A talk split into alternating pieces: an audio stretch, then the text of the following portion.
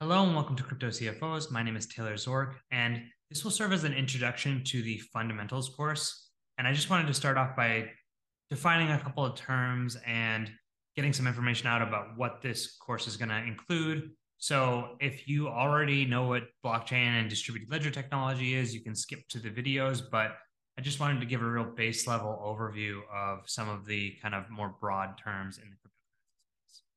So, just as an introduction, in an October 31st, 2008 white paper written in the midst of the Great Recession, pseudonymous Bitcoin founder Satoshi Nakamoto wrote, What is needed is an electronic payment system based on cryptographic proof instead of trust, allowing any two willing parties to transact directly with each other without the need for a trusted third party, hence the term trustless ledger.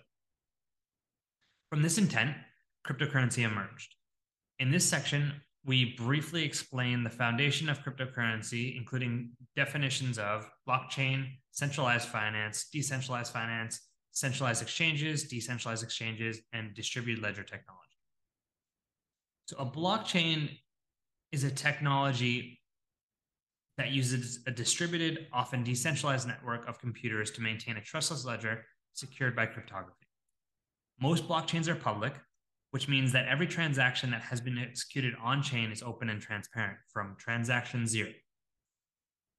Additionally, this includes wallet addresses as well. There's a wallet address on chain that exists, it can be publicly viewed.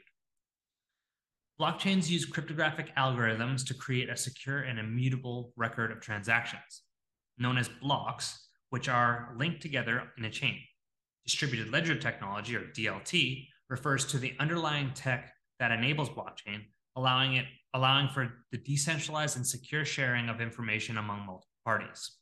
This technology allows for the creation of a shared, transparent, and immutable ledger of transaction without the need for central authority or inter intermediary. So, as a CPA or accounting professional, understanding and leveraging blockchain and DLT can provide numerous benefits, such as improved transparency, security, and efficiency in record keeping and auditing process. It also has the potential to revolutionize the accounting and financial services industry with applications in areas such as supply chain management, digital currencies, and smart contracts.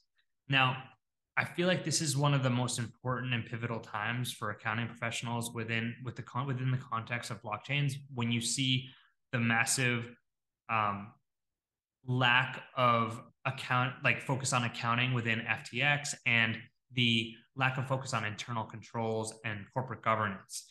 I mean, they were doing expense rep- approvals via Slack with emojis. You know, SBF gave himself a billion dollar loan, and all of these actions were audited, at least the silos of the WRS silo and the FTX.com silo. So, this was a company that had auditors that was not taking the accounting function seriously. And I think that as the criminal case against Sam Bankman Fried continues to go on, we'll see the call for more regulations within the industry. And that means more accounting help, right?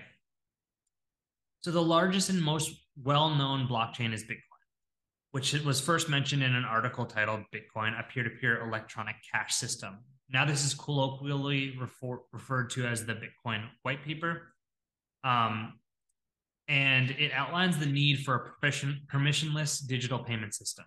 The system pro- proposed by Satoshi Nakamoto would allow people to transact directly with one another without the need for a third party intermediary, all while sol- also solving the double spend problem. This problem is crucial to accountants as it represents the difficulty of ensuring that digital money is genuine and not counterfeit. So, from directly from the paper, I'll read this one section. So, we propose a solution to the double spending problem using a peer to peer network. The network timestamps transactions by hashing them into an ongoing chain of hash based proof of work, forming a record that cannot be changed without redoing proof of work. The longest chain not only serves as proof of the sequence of events witnessed, but proof that it came from the largest pool of CPU power. As long as a majority of CPU power is controlled by nodes that are not cooperating to attack the network, They'll generate the longest chain and outpace attackers. The network itself requires minimal structure. Messages are broadcast on a best effort basis, and nodes can leave and rejoin the network at will accepting the longest proof of work chain as proof of what happened while they were gone.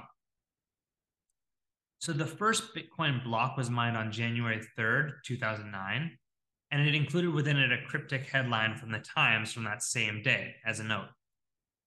And it said, The Times, January 3rd, 2009, Chancellor on the brink of second bailout for banks.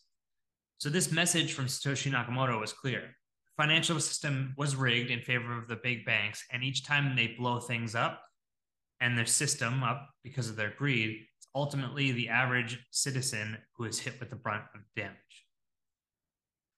So that's just a quick and dry um, overview of blockchain and distributed ledger technology with a specific focus on Bitcoin because that's the largest cryptocurrency. Um, we'll discuss more fundamentals in this course, but I just wanted to give you a quick overview and uh, hope you enjoy the lessons to come. See you next time. Take care.